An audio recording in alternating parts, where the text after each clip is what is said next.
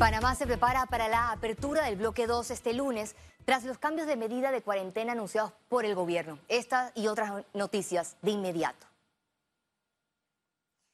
Especialistas no recomiendan el método conocido como inmunidad de rebaño, modalidad bajo la cual un gran porcentaje de la población se contagia del virus para contrarrestar los efectos coronavirus. Félix Antonio Chávez nos explica el término. Panamá está lejos de la inmunidad de rebaño, escenario donde habría un grupo suficiente de personas protegidas frente al COVID-19, quienes actuarían como barrera impidiendo que el virus alcance a aquellos que son vulnerables y así cortar la transmisión. La inmunidad de rebaño consiste en que una persona que ha podido exponerse a coronavirus ha podido haber desarrollado eh, anticuerpos contra, contra la enfermedad. Y esta persona al exponerse a individuos susceptibles, estos individuos susceptibles no van a desarrollar la enfermedad porque está en contacto con personas que eh, han, eh, eh, han, desarrollado anticuerpos.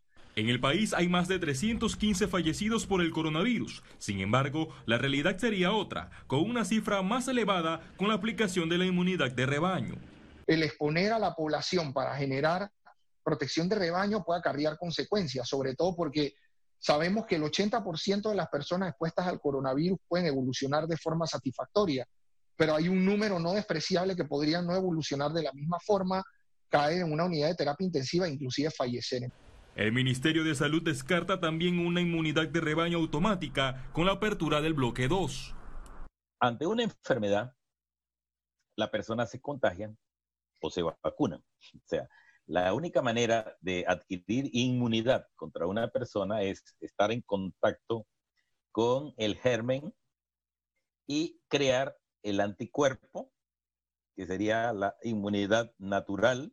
Por primera vez, la semana de contagios registra más de 250 casos nuevos de coronavirus en cuatro días consecutivos. Félix Antonio Chávez, Economía.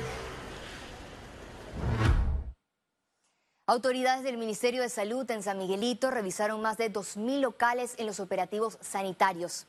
Desde que inició la emergencia nacional por el coronavirus, las autoridades de promoción de la salud han aplicado sanciones y aplicado recomendaciones en los locales que abrieron sus puertas en los bloques 1 de actividades económicas. Los operativos van enlazados con la fiscalización de la venta legal de cigarrillos en los comercios verificando que se estén cumpliendo las medidas, regalando mascarillas reutilizables a la población, gel alcoholado para que tengan cómo limpiarse las manos a la hora de salir y educando y concientizando a toda la población de estas medidas, mantener su distanciamiento en, de por lo menos dos metros de distancia y el uso obligatorio de la mascarilla al salir de sus hogares. Por cuarto día consecutivo, las cifras de nuevos casos de COVID se mantienen altas en relación a las semanas anteriores. Este jueves Panamá registró 232. Veamos el resto del reporte a continuación. Panamá registra 12.131 contagios por COVID-19. Se contabilizan 232 nuevos casos. El informe del MINSA detalla que 360 pacientes se encuentran hospitalizados, de los cuales 79 están en cuidados intensivos y 281 en sala. Por otro lado, se informó que un total de 7.379 personas se han recuperado clínicamente. La cifra de fallecidos se elevó a 320. La Universidad de Panamá aprobó el protocolo para el retorno gradual de los estudiantes. La Casa de Estudio dijo mediante un comunicado que el primer semestre del año académico continuarán y realizarán en la modalidad no presencial, mientras que el segundo semestre se desarrollará dependiendo de la fecha de activación del quinto bloque por el Ministerio de Salud. Además que a partir del primero de junio y por dos semanas se programará una jornada de desinfectación previa a la entrada del personal prioritario. La Asociación Panameña de Colegios Particulares exige al Gobierno Nacional un incentivo de 10 mil dólares en medio de la crisis por el coronavirus. Los colegios grandes, que son los que piden donaciones, que son los que tienen esas matrículas exuberantes, que son los que tienen las mensualidades altas, algunos de ellos ya están recibiendo estos incentivos. Algunos colegios católicos, algunos colegios evangélicos están recibiendo este incentivo. Lo que nosotros pedimos es que no sea ni por religión ni por política, sino que sea distribuido a nivel de todos los colegios medianos y pequeños, y más ahora por el tema de la pandemia. El Tribunal Electoral desde el primero de junio expedirá cédulas y carnet de residentes con vigencia de 10 hasta 15 años. La entidad aclaró que los documentos de entidad que ya fueron expedidos continuarán con la vigencia que éste indica, mientras los que vencieron o están por vencer, una vez soliciten la renovación, entrarán en la nueva medida. El costo de la cédula por primera vez será gratis y los duplicados tendrán reducción en los montos. Eh, esto se centra en la reducción de los costos de duplicados y nueva vigencia de los documentos de identidad personal. Los costos de duplicado para panameños se han modificado para que en la pérdida del documento estos paguen 15 balboas la primera vez y 25 balboas de ahí en adelante. Anteriormente, el tribunal cobraba 15 balboas por el primer duplicado, 35 eh, por el segundo y 48 por el tercero. La red 5G en Panamá no está autorizada por la Autoridad Nacional de los Servicios Públicos. Así lo dio a conocer en la entidad el comunicado que señala que la red de quinta generación no ha sido solicitada por ninguna empresa o concesionaria de servicios de telecomunicaciones, por lo que no existe despliegue de torres, antenas y equipos en Panamá. La CEP destacó la creación de una comisión de estudios 5G que estará vigente y vigilante al desarrollo tecnocientífico de este tiempo de tecnología. Economía. Uno de los próximos pasos del proceso gradual de apertura es reactivar las industrias. Líderes de este sector compartieron experiencias. Las industrias están listas para su reapertura. La mayoría permaneció operando durante esta cuarentena por ser parte de la cadena de suministros.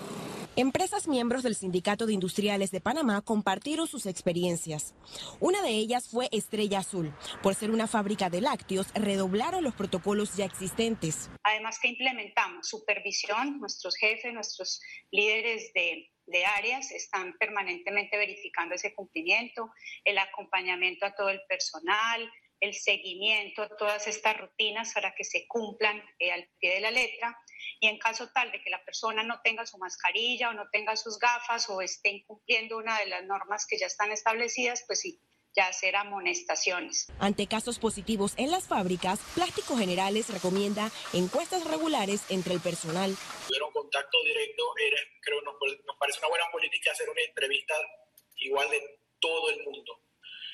Y, lo que encontramos diariamente por las siguientes dos semanas, que es el periodo de incubación del virus, y lo que encontramos que muchas personas eh, no, no eh, eh, esperaban más los, los, síntomas comunes, ¿no? Por ejemplo, de repente una fuerte dificultad para respirar o fiebre alta. Fortunato Mangravita también contó su experiencia. Su mayor aliado fue la implementación de una bitácora. Una bitácora.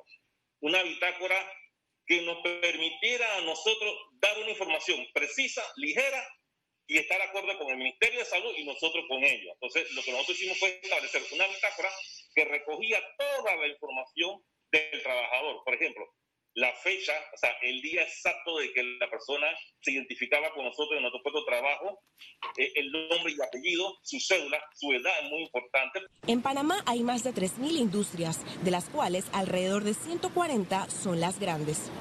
Ciara Morris, Econews.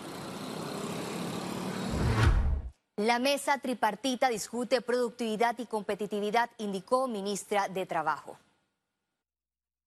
no existen en ninguna de las empresas que generen empleo si no hay trabajadores y no existen los trabajadores sin, las em, empresas que generen eh, empleo para poder nosotros establecer eh, la productividad y sobre todo lo que hemos tenido en este país eh, siempre que es la competitividad que, hemos planteado en algunos rubros más que otros. Entonces, yo creo que es importante hacer el llamado a que nosotros eh, sigamos en el diálogo y que podamos ser propositivos y que presentemos las propuestas en cada una de las comisiones. La digitalización y la reducción de la tramitología son los principales retos del sector logístico en esta nueva normalidad, indicó el Ejecutivo en conversatorio. Que lo que busca pues, es reducir esa eh, tramitología por cada institución, sino más bien un, un solo trámite, es decir, más simple eh, y que se intercomunique esa información a través de la digitalización. Eh, así estamos también eh, hay 27 procesos, eh, más que nada de transbordo, de importación y de exportación, que estamos viendo para ver cómo lo podemos simplificar, estandarizar y digitalizar lo antes posible.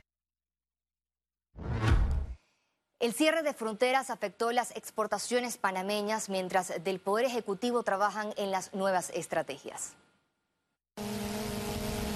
Las exportaciones panameñas iniciaron 2020 con un incremento del 10% correspondiente a enero y febrero. Sin embargo, el cierre de fronteras y cuarentena por la pandemia afectó la actividad comercial. En Europa, siendo el principal mercado, se cierra la frontera, hay congestión en los puertos, haciendo difícil que estos productos, nuestras frutas, que son perecederos, ¿verdad? Eh, lleguen a su destino. Entonces, al tener las fronteras cerradas, en Europa, nuestros productos no pueden ir a Alemania, no pueden ir a España. Y adicional a eso, Kiara, hay una cuarentena. La gente día salir a comprar las frutas y los mercados públicos donde se vende mucho esta fruta fresca estaban cerradas. Ahora buscan nuevos mercados y vender productos con valor agregado. Sí está bien seguir exportando la, la, los productos frescos, pero también tenemos que ver cómo le damos valor a, a nuestros productos. Por ejemplo, las piñas deshidratadas, eh, eh, calidad de exportación, eh, las pulpas, calidad de exportación. Entonces tenemos que ir también viendo hacia esos, esos rubros. Por su parte, el Ministerio de Desarrollo Agropecuario MIDA informó que utilizarán partida para pago de subsidios e incentivos a productores. Vemos con gran optimismo las posibilidades de exportación de rubros importantes, como es el caso de la piña, el caso de la papaya, la sandía, el melón. También tenemos oportunidades en el área del, del café y también estamos eh, trabajando en, en, otros productos que pudieran ser importantes como el cacao y, y otros. Ciara Morris, Econews. La Contraloría extiende hasta el 30 de junio prórroga para liquidación del presupuesto 2019. El comunicado señala que la medida busca que los proveedores con cuentas devengadas por cobrar al Estado con cargo al presupuesto 2019 puedan concluir sus trámites y ayudar a dinamizar la economía afectada por la pandemia del COVID-19. Y al regreso internacionales, y recuerde, si no tiene la oportunidad de vernos en pantalla, puede hacerlo en vivo desde su celular a través de la aplicación destinada a su comodidad. Es Cable Onda Go, solo descárgala y listo. Ya venimos. Quédese con nosotros.